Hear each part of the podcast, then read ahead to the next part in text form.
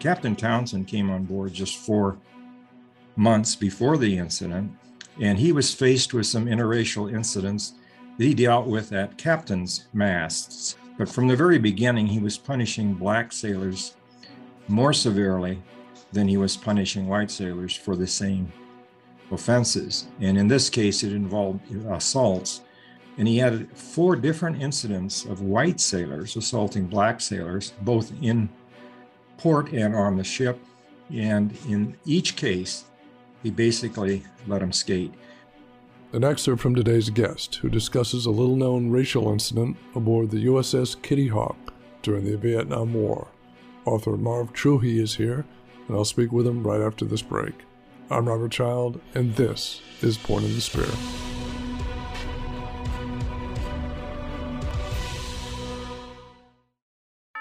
Summer is a great time for catching up on military history, and my book about the seven Black Medal of Honor recipients of World War II, Immortal Valor, has just been released in paperback. Immortal Valor chronicles these timeless heroes' life journeys through all the pain and struggle until their ultimate triumphs. I hope you pick up the new paperback version, hardcover or audiobook, available in stores and online. Welcome back. And before we get into the show, remember to click that follow button on the podcast to be notified of our future fantastic guests like the author we're speaking with today. And thank you. Today's guest served as a Navy JAG lawyer and military judge during the Vietnam War. Following his military service, he was an assistant attorney general for South Dakota before entering private practice. He defended six of the black sailors charged with rioting and assaults on the USS Kitty Hawk. His book is called Against All Tides The Untold Story of the USS Kitty Hawk Race Riot, and author Marv Truhe joins us now. Marv, welcome to the show. Well, thank you, and thank you for having me. It's our pleasure, sir. Now, you were involved with this incident after the fact as a naval defense attorney but you decided to write a book about it years after the incident. Why did you decide to write the book and why did it take so long? I actually started writing the book, Rob, at the time. In my last year in the Navy, I was sitting as a military judge. And uh, during the trials, which lasted for about six months, I began collecting all of the, they included trial and hearing transcripts, medical reports, of course, all investigation reports, and so forth with the idea that someday I was going to finish that book. I ended up with about five bankers' boxes, of thousands of documents. Mm.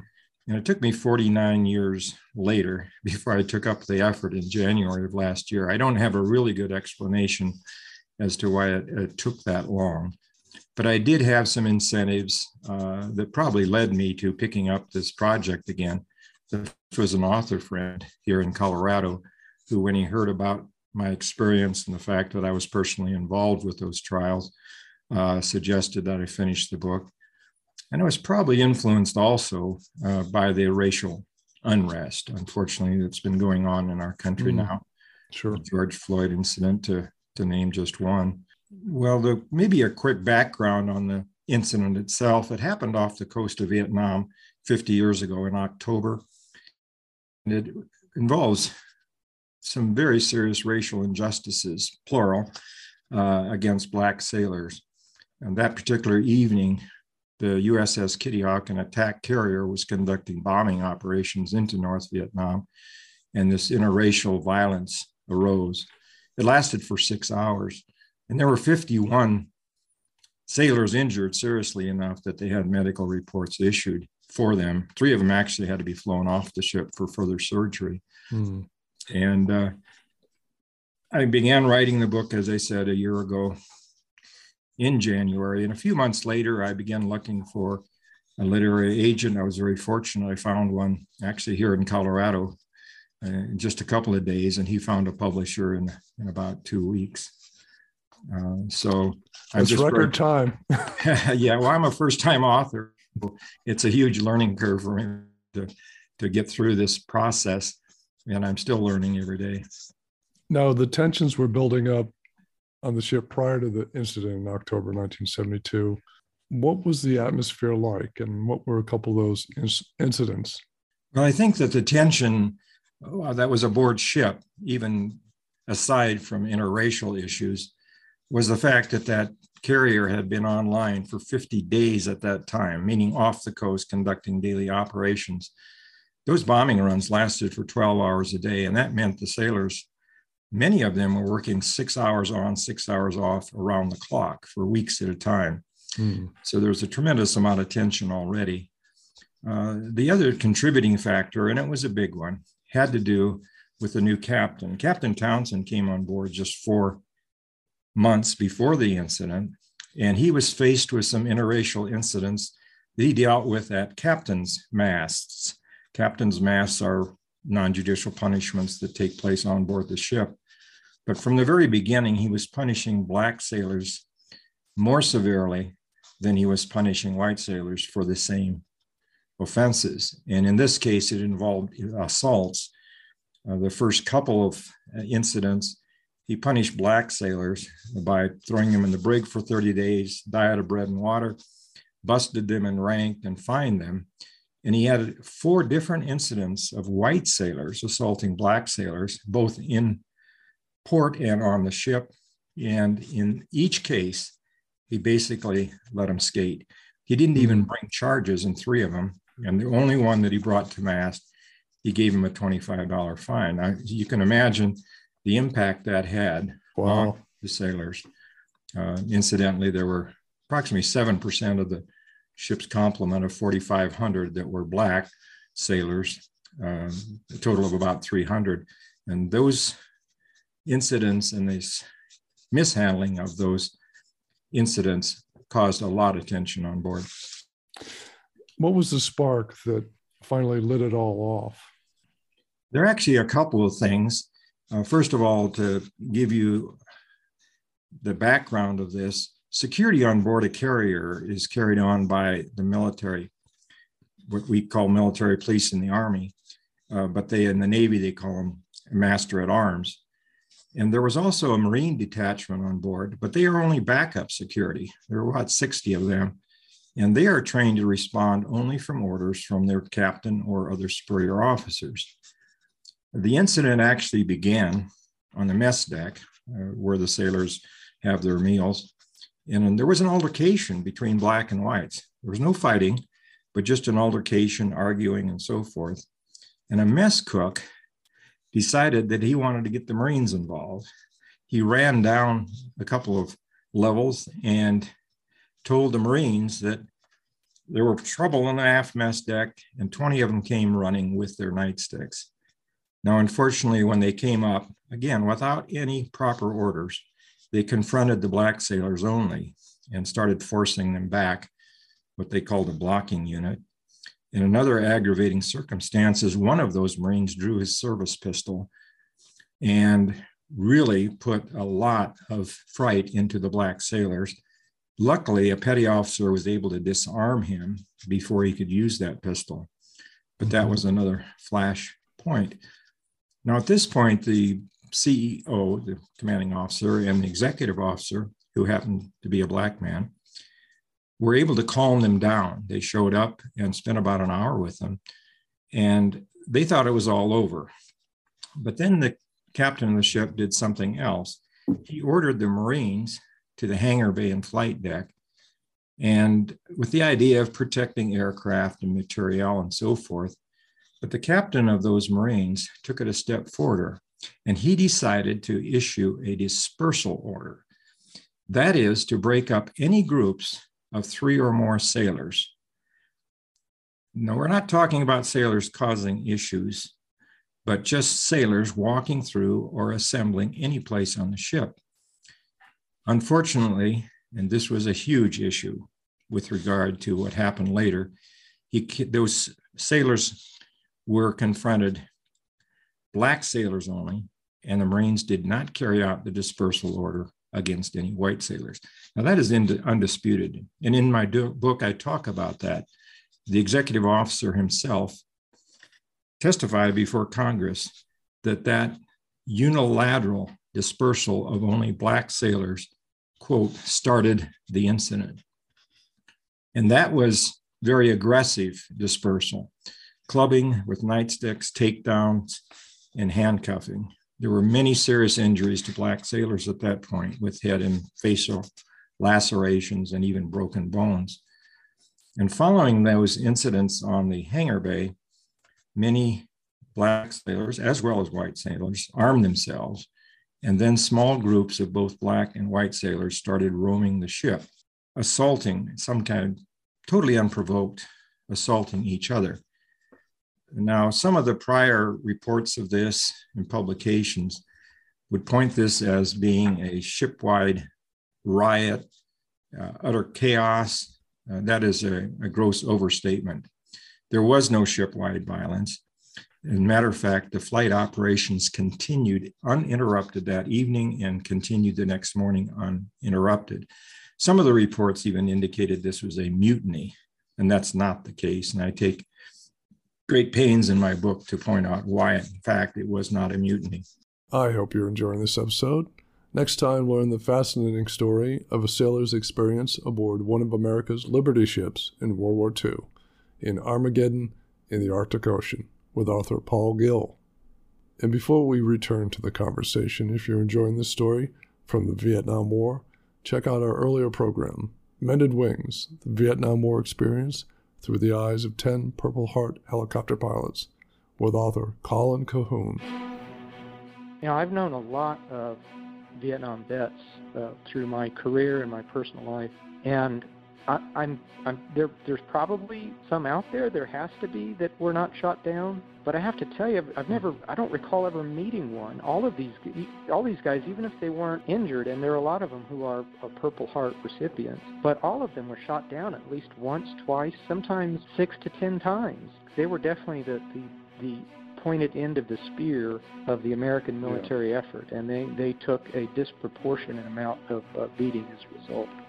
It's show 102 from season one, and you'll easily find it in our past episodes. Now, at trial, the defendants were all black, even though, as you mentioned, both sides were involved. When you came on board with the trial, did you feel this was odd? Well, it was more than odd. It was a travesty. Uh, it was blatantly discriminatory in the fact that there was selective prosecution by the Navy of only Black sailors. Initially, 25 were charged and not a single white sailor. And no one seemed to take notice of that at the time. Uh, but I think there was probably a good reason for that. And that was because the Navy carried out a totally one sided investigation with very few exceptions, they refused to take any statements from Black sailors. We're talking about victims here, uh, and right. instead only took statements uh, from white sailors, a couple hundred or more. And Congress even got involved. They sent a special subcommittee to the Naval Air Station in San Diego. But they also had a very one sided investigation, closed door hearings. And in that, they only invited senior naval officers. The only senior black officer was the executive officer who testified, and only two or three uh, white, excuse me, black sailors, uh, but 70 or 80 white sailors were interviewed during those hearings. Um, it was also exacerbated because of the fact the captain of the ship, when the ship arrived in San Diego, he ordered all of his sailors not to talk to the media. He prohibited them. And they would have been in violation of the Uniform Code of Military Justice if they had talked to the media. As a result, and I don't fault the media here, but they were getting only one side of the story. And that's the reason ultimately my subtitle to my book is The Untold Story. Yeah, that makes sense. Now, the other part of that of that mm-hmm. untold story, very briefly, is the fact that there was pretrial confinement of all of the defendants for months leading up to the trial. Now, the key word here, Rob, is pretrial. They were not convicted, presumed innocent, and it was virtually unheard of to have sailors in pretrial confinement on assault charges. And it was not only just confinement, half of them were in maximum confinement, many of them were in solitary confinement for months, including a couple of my clients. As a matter of fact, one of my clients attempted suicide. Oh. in his cell in solitary. Fortunately, they got to him in time. So that was just one of the many injustices. Now, one of the clients, one of your clients, I believe you had six clients, was Cleveland Mallory, one of the black sailors. And he was singled out by, by name by one of the white sailors who testified that he was in a bar with him and he knew him and he was singled out as one of the perpetrators. But it was discovered after his testimony, the white sailor's testimony, that he had lied. How did you and the defense team discover that fact? Well, the story of Cleveland Mallory's trial is so incredible. You you would have thought it happened in the 1950s Jim Crow South. Actually, of course, it happened in the 1970s military courtroom. Mallory, by any account, was an outstanding sailor. He was 19 years old. He was from Pittsburgh. He had boarded the ship right after his basic training and just before it sailed for Westpac on these cruise.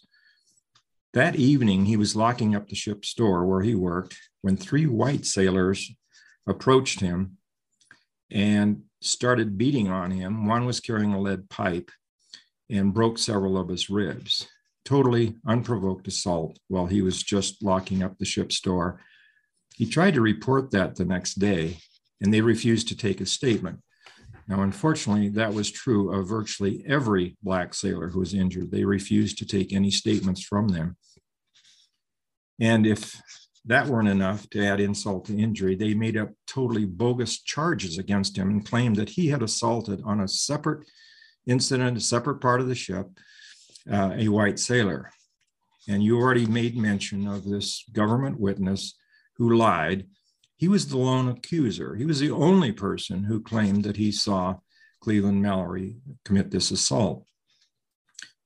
Well, when I interviewed him prior to trial, I wanted to know why it was that he even knew Cleveland Mallory to identify him because they worked in totally separate parts of the ship, had no reason to ever interact. We're talking about a, a floating city of 4,500 right. men. And he claimed that he knew him because a few months earlier, when the ship was in Hong Kong, he met him in the Pussycat Bar and actually befriended him, spent hours together with him. And it was totally fabricated. And at the trial, after he testified that he knew Cleveland because of that bar encounter, uh, I put on the division officer for Cleveland Mallory, who testified this is a Perry Mason moment, if I ever had one. Mm-hmm. He'd never been in Hong Kong. The Cleveland Mallory had missed the sailing of the ship from Subic Bay. As a matter of fact, he was charged at the captain's mast for a short unauthorized absence for missing the sailing of the ship. So at that point, the sole government witness testimony uh, was totally uh, and covered as being perjury. And despite that, the military judge convicted him. It shocked the entire courtroom. And he also gave him a bad conduct discharge and kicked him out of the Navy. Now, at that point, our defense team was just shattered. Um, I should point out the NAACP was very helpful in these trials. They had gotten involved by hiring uh, several civilian attorneys from California to sit as co counsel with us during those trials. Several were Black attorneys themselves. And we came up with the idea, those of us on the defense team, that we needed to do something to try to overturn Mallory's conviction. And the NAACP put up the funds for us to hire an undercover agent. He was actually a former Marine officer and, and uh, FBI agent.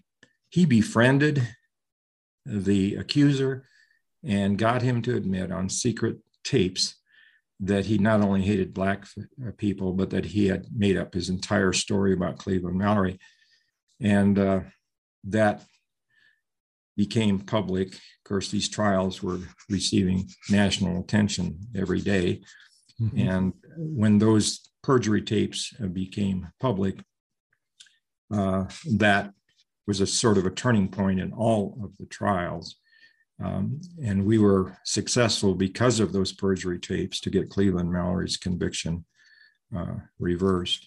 I took great pains in, in terms of telling this to uh, make sure that I was fair and balanced in the story. I'm very critical of, of the fact that this uh, many of these facts never got brought to light, and I wanted to make sure that I was also being fair, and uh, and so with regard to the Cleveland Mallory story, as with the entire book, I wanted to tell both sides of the story. I didn't hold back, for example, on the assaults uh, by the black sailors against white sailors, but I brought out for the first time that there were many assaults against them. Right. Now, what was the result, uh, final result of the trial? And a follow up to that, do you believe race relations have improved in the Navy since the uh, early 1970s? Well, your first question about the final result, I'm happy to report it was very positive. And it was largely because of those perjury tapes. Um, I shudder to think what might have happened if we did not have the benefit of those perjury tapes, because as I mentioned, they made national news. And from the very outset, the government witnesses began backing off and retracting their statements. Um, most of these cases uh, depended upon identifications um, during these altercations. And we're talking again, if you imagine a city of 4,500 people trying to identify somebody that you never saw or met before. And I believe that many of those government witnesses were not sure of their identifications to begin with. And when these perjury tapes came out, they began being concerned themselves about committing perjury and started backing off. Right. And so the results were very positive. Uh, six of the black sailors were totally exonerated. Three had their charges dropped before trial, uh, three had acquittals, and of course, that included the reversal of Cleveland Mallory's conviction. There were several plea agreements. Uh, once these perjury tapes came out, the government started offering some very uh, good plea bargains. And if they would agree to lesser charges, maybe a, a simple assault or something, uh, they would be given very lenient sentences. And that's what happened with seven of them. Uh, and then there were five, finally, there were 10 of them that went to trial without plea agreements. But in all of those cases, they were found guilty of only lesser charges. Hmm. Uh, and they also received lenient sentences. It got to the point, I think, because of the embarrassment of the Navy and the publicity that arose from these cases and the pretrial confinement and so forth, uh, that they began offering uh, these young black sailors early outs with honorable discharges. And, and several of them took them up on that. Oh, that's good. Yeah. And the, and the best result I can tell from all of this is that not a single sailor received a bad conduct discharge. And that's huge when you think of the ramifications right. uh, for a lifetime of a military person who receives a bad uh, conduct discharge. That's for sure. You asked about progress in race I don't have a quick and good answer for you to that because uh, I'd like to think that we've made progress over the past 50 years, um, but I'm not entirely sure. Um, I know the immediate result of these cases was positive uh, because of the Kitty Hawk trial, as well as the similar incident on the USS Constellation, a sister carrier that was in San Diego. Three weeks later, there was a sit down strike on that. 120 black sailors refused to return to the ship because they were complaining about and trying to talk about the same kind of racial discrimination that was going on on the Kitty Hawk. And as a result of that, that is when the Congress got involved with their subcommittee. And the really positive result from both of these incidents was the fact that Admiral Zumwalt, he was the chief of naval operations, he cracked down on racial discrimination in the Navy. That had been one of the strong points when he came on two years earlier as the chief of naval operations, but he really took it to heart after these incidents. Uh, he actually held a meeting, I talk about this in my book, of senior officers, admirals in, in Washington, D.C. And he told them if you don't make race relations your top priority, you can retire from the Navy right now. That was pretty harsh words. And I actually have had many veterans tell me that the entire military went through mandatory race relations training as a result of these incidents. Um, but getting back to your question, what about now? I don't pretend to have any unique insight into race relations in the present day military. And one of the th- things that makes me a little hesitant about being optimistic about it, I'd like to think we've come a long way. Yeah, so would I. Is the fact that if you go back 50 years ago, number months prior to the Kitty Hawk incident, the Department of Defense had a special task force that was formed to study whether or not there was racial discrimination in the US military justice system. And they found that there was widespread racial discrimination. And I talk about that in the book. Now, keep in mind, this was a few months before the incident on the Kitty Hawk.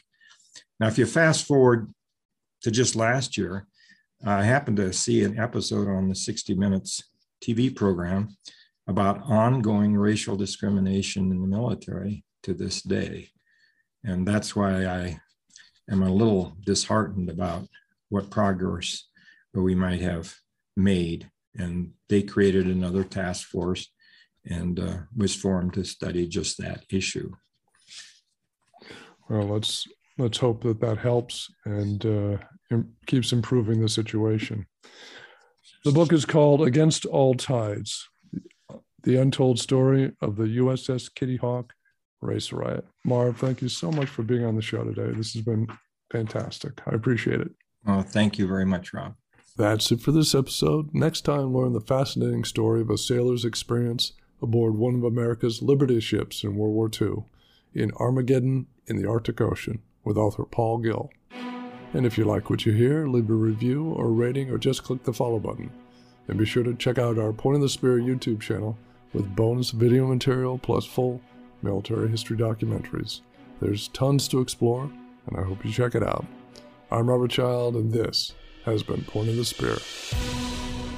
Music licensed from audioblocks.com. Point of the Spear is produced by RSC Media Group.